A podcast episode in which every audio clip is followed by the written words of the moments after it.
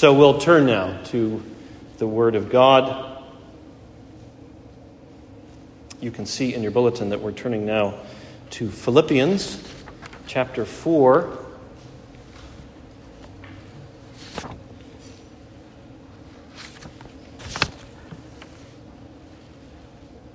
Remember, last week we took a look at that story in Mark chapter 9. It was uh, the story of a man who was desperate to have his son set free from a demon that had been troubling him for years. And he went to Jesus about it. And remember the exchange back and forth between Jesus and that desperate father. The man said to him, If you can do anything, have compassion on us and help us. And Jesus said to him, If you can, all things are possible for one who believes. Immediately, the father of the child cried out and said, I believe, help my unbelief. So we focused last week on the faith that was expressed in that statement, I believe, as well as the lack of faith that was confessed in that statement, help my unbelief, as well as the prayer that was prayed after all that man did ask Jesus to help him, and we do as well. And Jesus said to him, All things are possible for one who believes. Listen to that again. All things are possible for one who believes.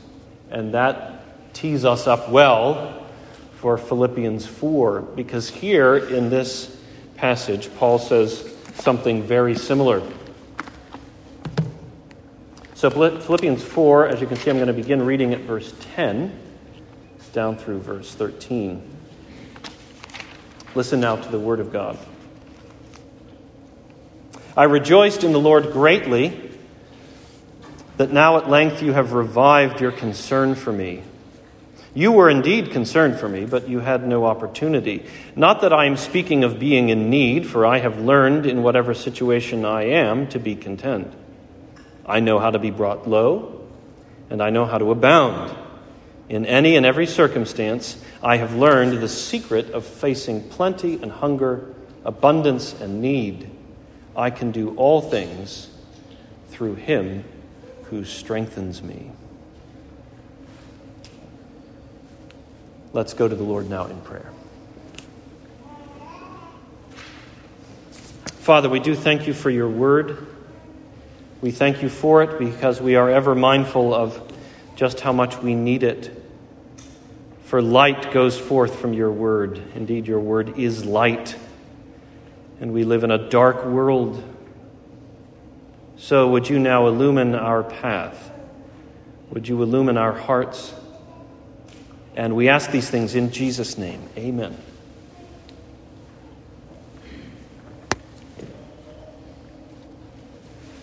when it comes to gift giving, the old saying is, What do you get for the man who has everything? Well, what we've got before us here is a slight variation on that theme, maybe more than slight. When it comes to Philippians 4, the saying might be, What do you expect to hear from a man who's been unjustly imprisoned and beaten, and yet who knows that he still has everything. What would you expect to hear from a man like that in a circumstance like that? When Paul wrote this letter, he was in Roman custody. And not only that, but he was writing to a church that was located in a city where he had been beaten and unjustly imprisoned. And yet, what he knows about himself is that he has everything because he has Christ. And Christ has him. And it's that man who can write these words that we've just heard words about contentment. Before we get out our magnifying glasses and take a closer look at these words in chapter 4, just a little bit of background here. Remember what's going on when Paul writes this letter. Paul had gone to Philippi previously. He preached the gospel there, and so a church got started there, but then he had to move on. That was the nature of Paul's work. He would move on. and preach the gospel in other places, but he certainly did not forget about the Christians that he left behind in Philippi, and they didn't forget about him either. The background behind this letter is that the Christians in the city of Philippi had sent the Apostle Paul a financial contribution to support him in his ministry. He had moved on from Philippi, but the Philippian Christians knew that he'd moved on with financial needs that needed to be met so that he could keep going in the way that he wanted to. And so they sent him a financial contribution to support him, and now he's writing this letter back to them to give thanks for the gift that they've given. So, verse 10, which I just read for us I rejoiced in the Lord greatly that now at length you have revived your concern for me, for you were indeed concerned for me, but you had no opportunity. So, the willingness to support Paul on behalf of these Philippian Christians, that, that willingness was already there. It's just that now they've got a new opportunity to show it and to help meet his needs. A little bit later in this same chapter, Paul sheds a little bit more light for us on what was going on. Look at verse 14. This is beyond our passage today, but it's helpful. Verse 14, he says, It was kind of you to share my trouble.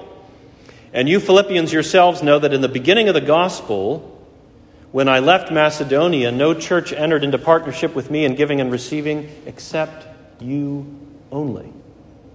Even in Thessalonica, you sent me help for my needs once and again. Not that I seek the gift, but I seek the fruit that increases to your credit. I have received full payment and more. I am well supplied, having received from Epaphroditus the gifts you sent, a fragrant offering, a sacrifice acceptable and pleasing to God. And my God will supply every need of yours according to his riches in glory in Christ Jesus. So that's the background here. They've sent him contribution to help him. He's grateful, although he's grateful not chiefly for the gift, but for what he knows this is going to mean in their lives that they have dealt kindly with Paul in this way. Of course, he's grateful for what they've sent, but more profoundly, he's grateful for them and what the gift says about them and, and the blessing that it can be and is to give as they have. So that's the background here, and that's why Paul starts talking about contentment here at the end of the letter. Look again at verses 11 and 12 says, Not that I'm speaking of being in need, for I've learned in whatever situation I am to be content. I know how to be brought low, and I know how to abound. In any and every circumstance, I have learned the secret of facing plenty and hunger, abundance and need. And then the clincher, verse 13 I can do all things through him who strengthens me. So let's think about two main themes that leap off the page here in what Paul has to say. And this is how we'll go about it. First, we're going to think about contentment. And then, secondly, we're going to think about strength.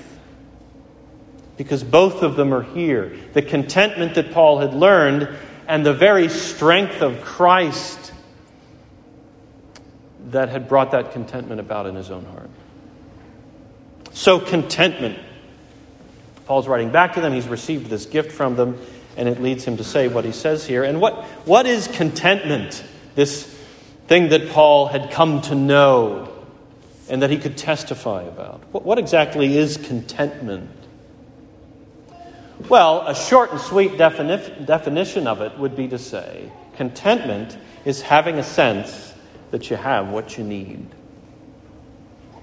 It's having a sense that you have what you need. You're sufficiently supplied, and not only that, but you know it.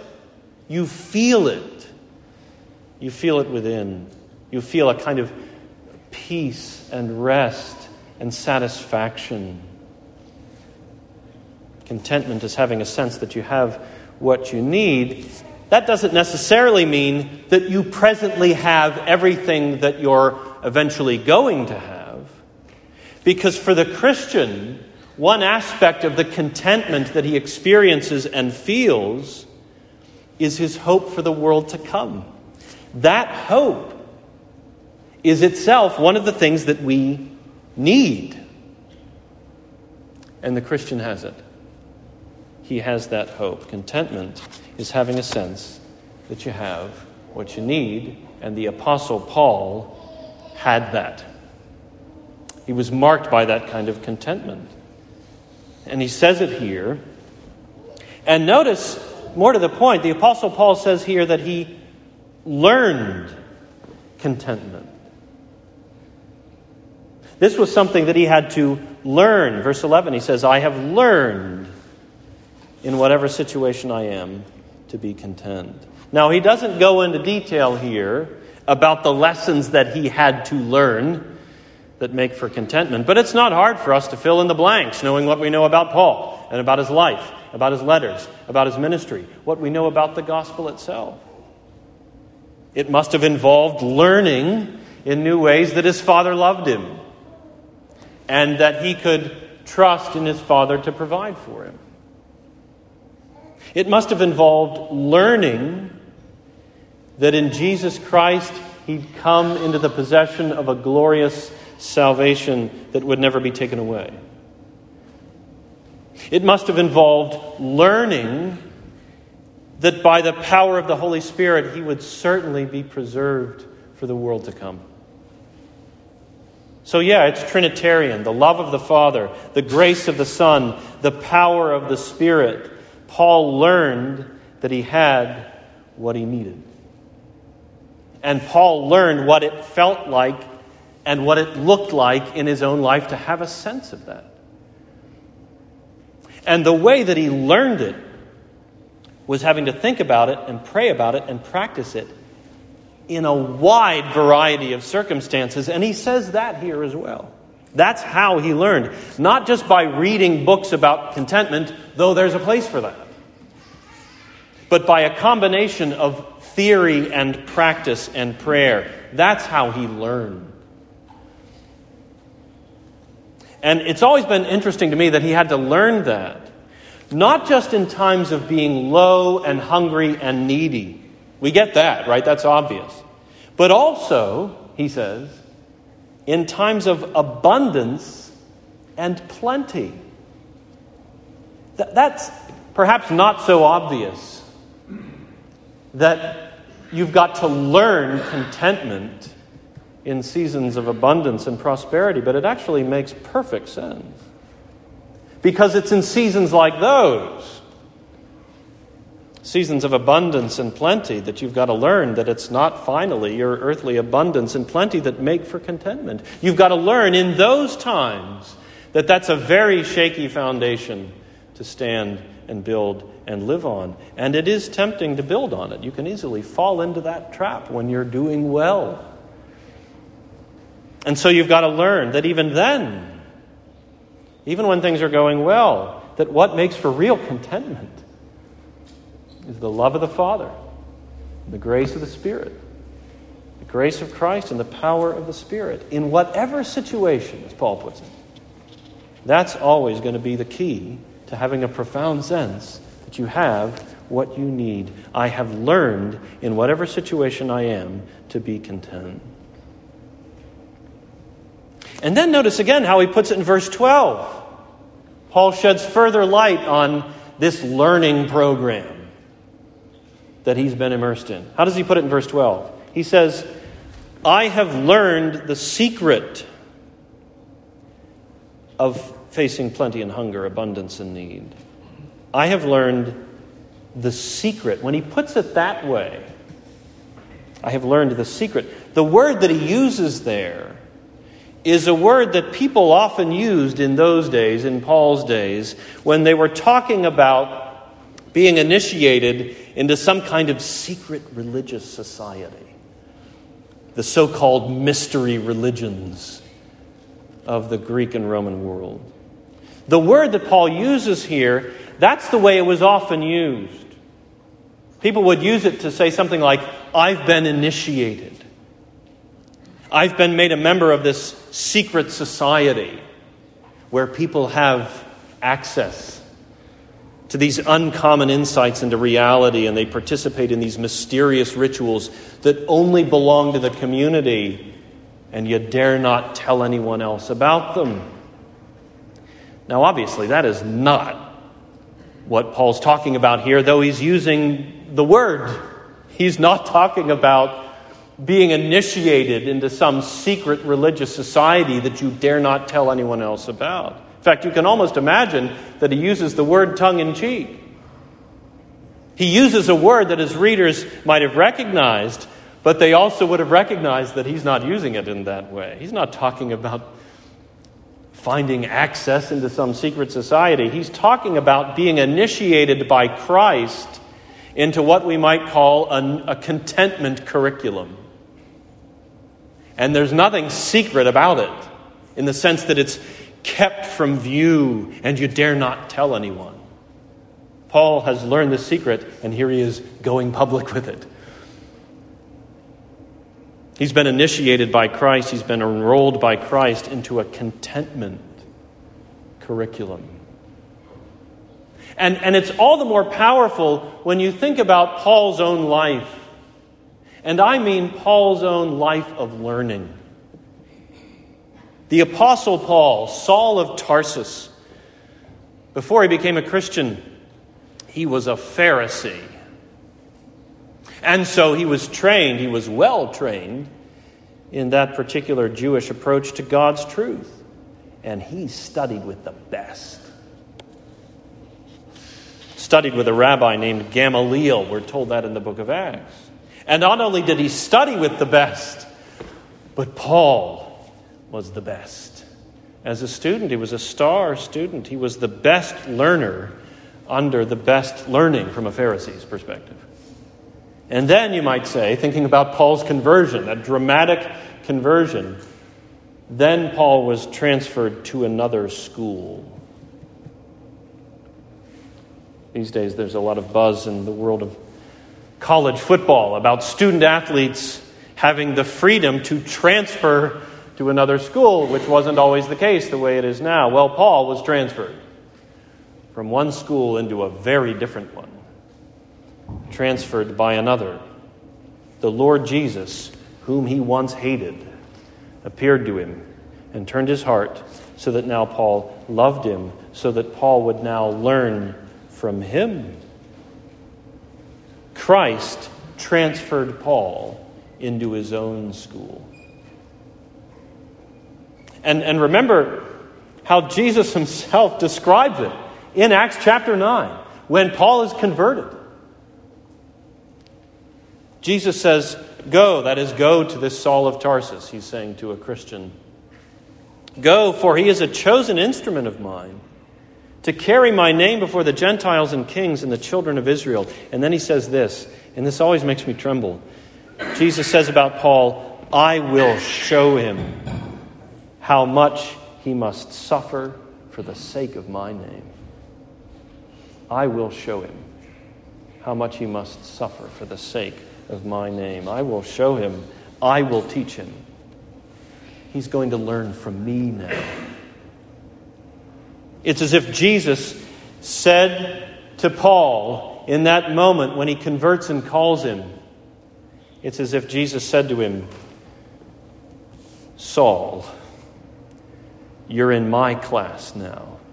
And isn't that the way a teacher will sometimes stand before his students and and get their attention and, and take a stand for their own place and authority as a teacher. The teacher will look out at the students and say, You're in my classroom now. And so Jesus says to Paul, You're my student now. You can forget about Gamaliel. You can forget about all of those high profile rabbis that you studied with in the past. I'm your teacher now. And this is what I'm going to teach you. And this is how I'm going to teach you. I'm going to teach you contentment.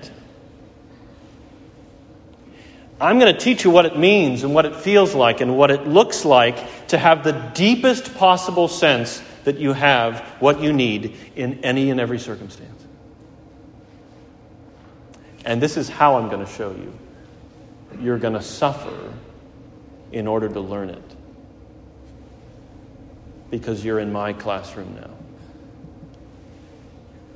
Like when he was in Philippi. I mean, you've got to think the people who are getting this letter from Paul, who are hearing it read in the assembly of the saints, many of them would have known about Paul being beaten and unjustly imprisoned in their city. Maybe most of them, maybe all of them, maybe some of them had even witnessed it. So when Paul says this to them, I've, I've learned, I've learned the secret of contentment. He's got credibility in their eyes. He's got standing to say it because they know Paul and they remember they remember him as a student enrolled in the classroom of Christ and what it took for him, even in their own city, to learn in a new way the secret of contentment. I do enjoy talking to students about what, what they're learning in school. And they're, if they're college students, it's fun to hear about what their course schedule is like any given semester. Maybe it's physics for English majors. Maybe it's English for physics majors. Well, Paul could say, I'm taking contentment 101. Paul could say, Let me tell you about it. Paul could say, I'm glad you asked. Let me tell you about this class I'm enrolled in. Let me tell you about what I'm reading, and let me tell you about my field work and my lab experience. And not just for one semester. I regularly get emails from the UVA Alumni Association with the subject line Lifetime Learning. In the spirit of Mr. Jefferson, lifetime learning. Well, that's what Paul had enrolled in. Not just one semester of contentment training, but a lifetime of it. He says here, I have learned it. But of course, even as he says that, he knows very well, and the Philippians know it too, that the learning goes on. It goes on for a lifetime. Contentment. So that's the first of our two headings here contentment. And then the second of them, as I was saying before, is strength. Strength because Paul says, I can do all things. After saying what he says about contentment and learning it and, and how he's learned it, he can then go on to say, I can do all things through him who strengthens me. So here's the Apostle Paul, now enrolled in Christ's contentment curriculum. And here's the good news this was a class in which the student was set up for success. And we all know not every class is like that. How very different this class. This was a class in which the student was certain to learn the material and learn it well and learn it deeply. Not every class is like that. Not every learning experience ends well. That's why there's a drop add period in college at the beginning of the semester, emphasis on drop. They call it drop add, but there's usually more dropping going on than adding. But not this one. This wasn't a class that Paul was going to have to drop. And that's because this was a class in which the teacher, unlike any other teacher, actually had and still has the power to make sure that his students get the material. And not only get it, but actually learn to love it. Verse 13, Paul says, I can do all things through him who strengthens me. I can do all things, including possessing and exhibiting contentment in whatever circumstance. This was not a class that Paul was going to have to drop, he was going to get it. He had gotten it, he was learning it, and that's because God was at work in him, strengthening him, enabling him to possess and exhibit contentment. And how reassuring that must have been and, and still should be. Because it is a daunting syllabus. I mean, you know how it goes. You, you go in for the first day of class, or maybe you, you see the syllabus online and you start flipping through it, or you start scrolling down through it, and it can feel a little daunting at first to see the material that's going to be covered. It can be daunting at first as it dawns on you what this class is going to require of you.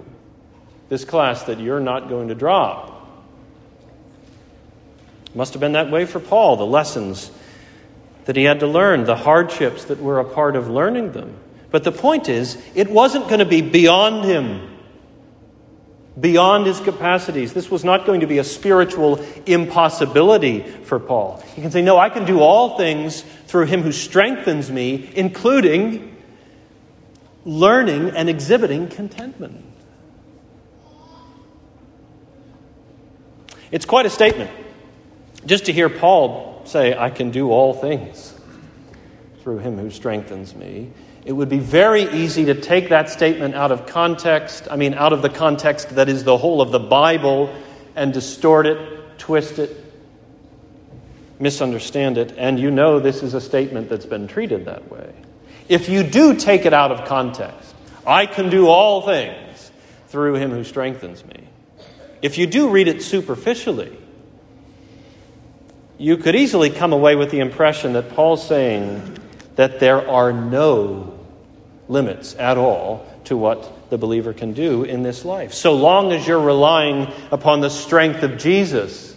And so it starts to sound like a way of honoring Jesus and magnifying his strength to say there are no limits whatsoever to what the believer might accomplish in this life.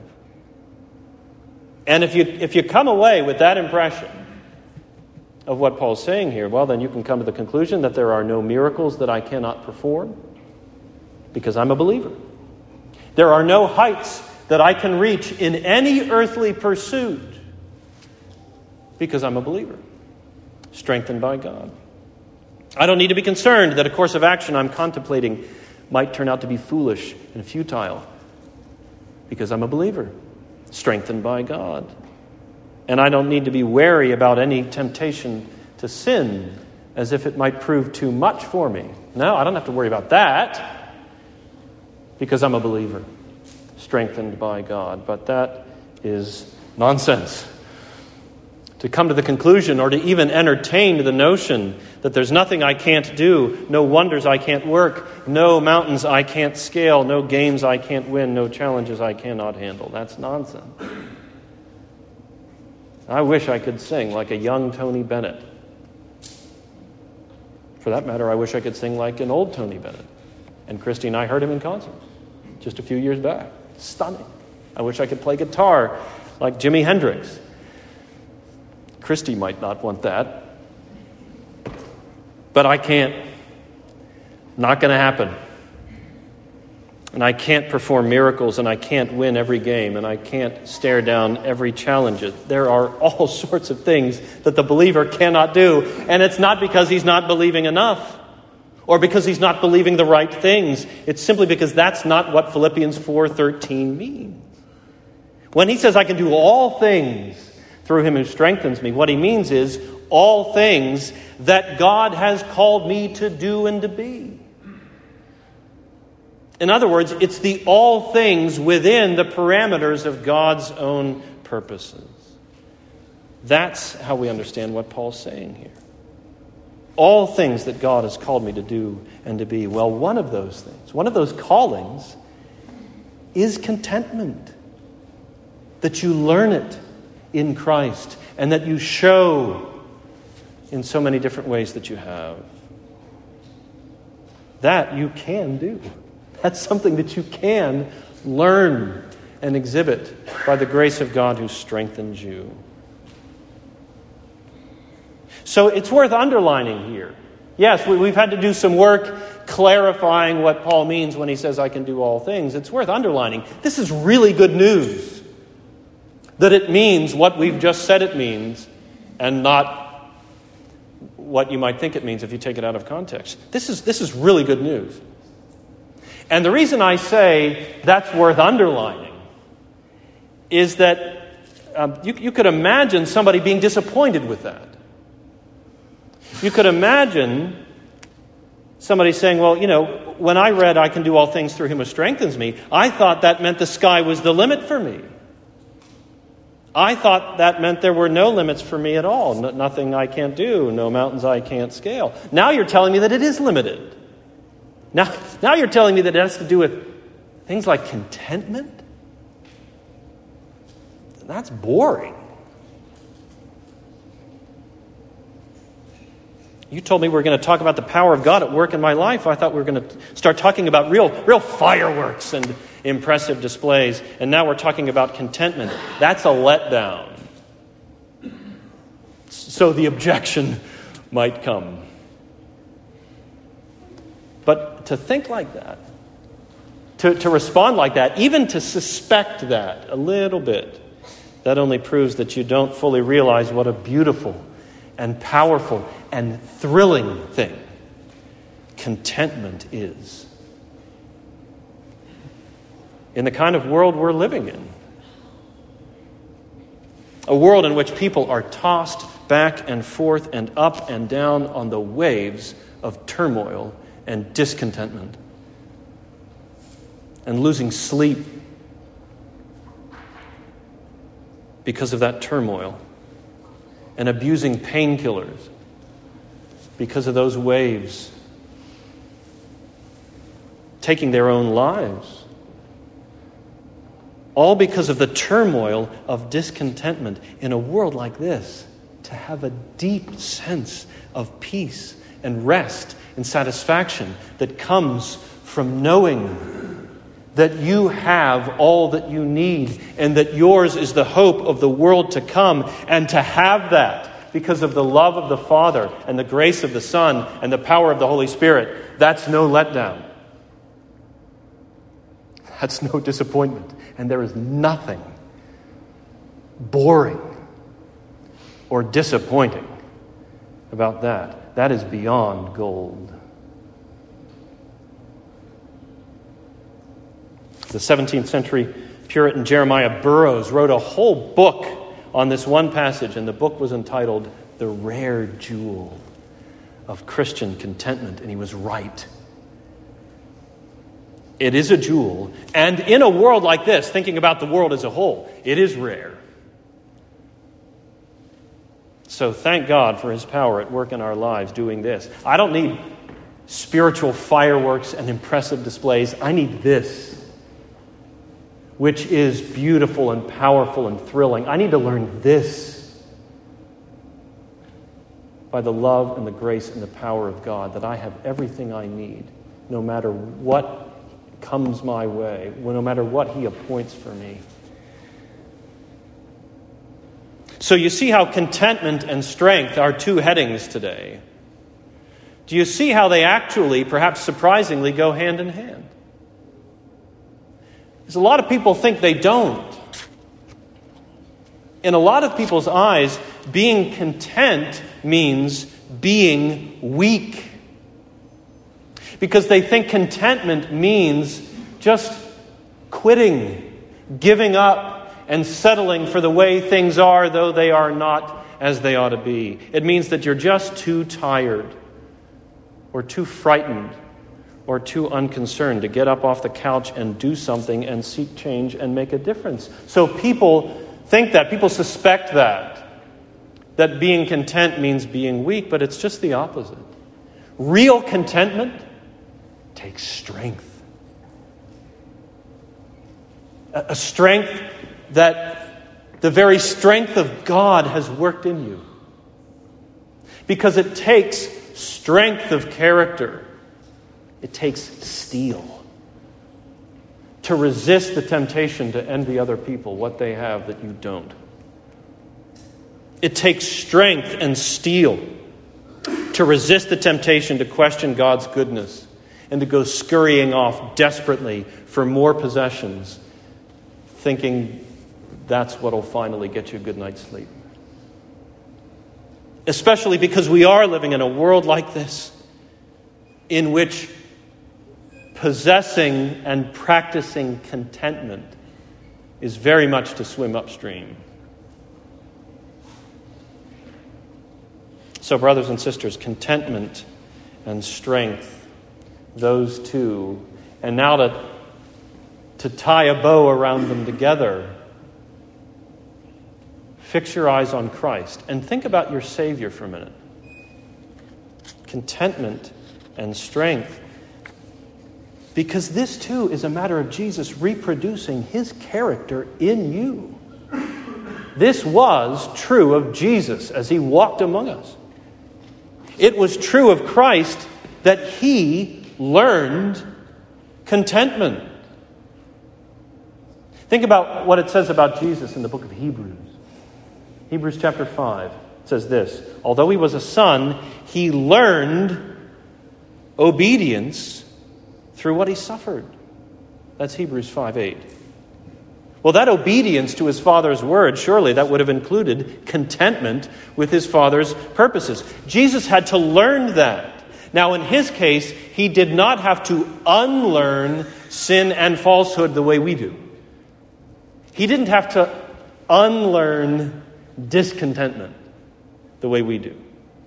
But he did, Jesus did have to learn contentment in the sense that he had to learn in his own experience, in his own true human experience, what it meant and what it felt like and what it looked like to have a sense that he had everything he needed. And he did learn it. And of course, he learned it perfectly. So, yes, contentment learned by Jesus. And second of all, it was also true of him that he could do all things through his Father who strengthened him by the power of the Holy Spirit.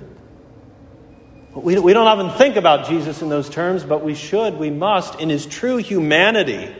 In his true humanity, your Savior was enabled by the power of the Spirit to do and to be everything that he was called by his Father to do and to be, including this, resting contentedly in what his Father had appointed for him. So, for us to learn contentment, for us to come into the experience of contentment by the power of God, that is to have the character of Christ reproduced in us after all. That's one of the things that makes him such a sympathetic high priest and the best of friends seated at his father's hand right now. He understands, he remembers. You can go to him and say, Lord Jesus, teach me contentment. Teach me what you learned. You can go to the one who has enrolled you in his class, in his curriculum, and you can say, Yes, thank you, teach me. Teach me what you learned. And he will, and he does. And isn't that the best kind of teacher?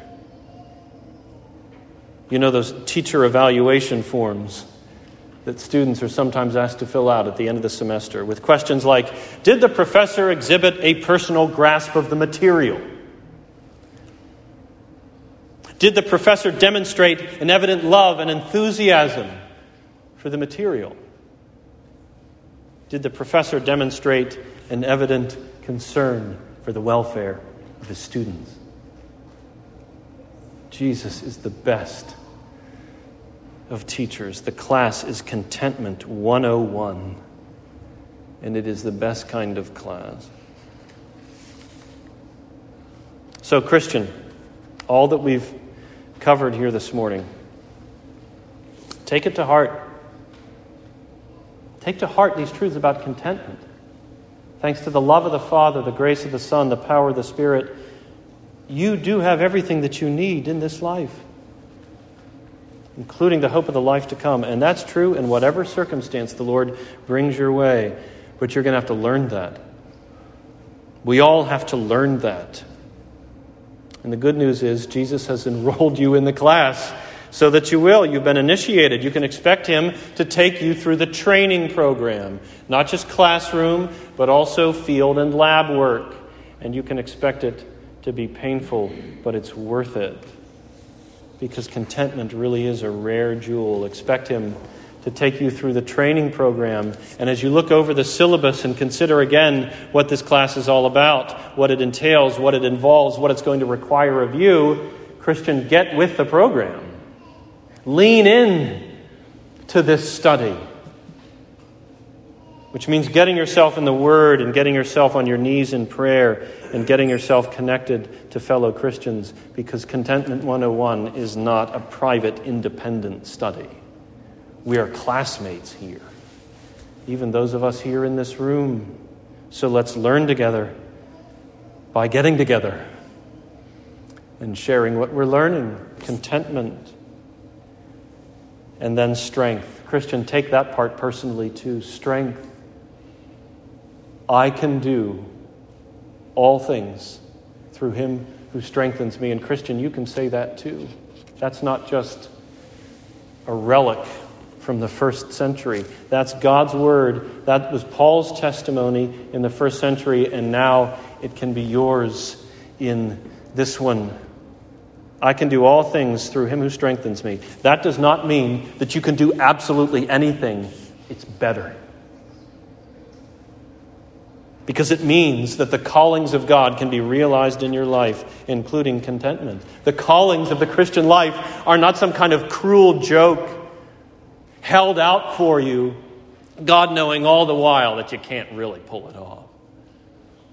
No, the callings of Christian discipleship are possible and real because God can pull it off. The God who strengthens you to that end. So, brothers and sisters, let's not shrink back from Contentment 101. Our teacher's the best.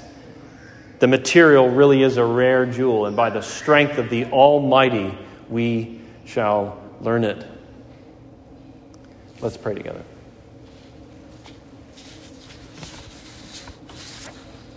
Father, we do thank you for this rare jewel and for the work that you've begun in our lives, teaching us this secret, this open secret, this public secret, learning to be content thanks to your love and grace and power. Continue to deal with us according to your strength that in this respect we might show ourselves to be strong too. And we ask it in Jesus' name. Amen.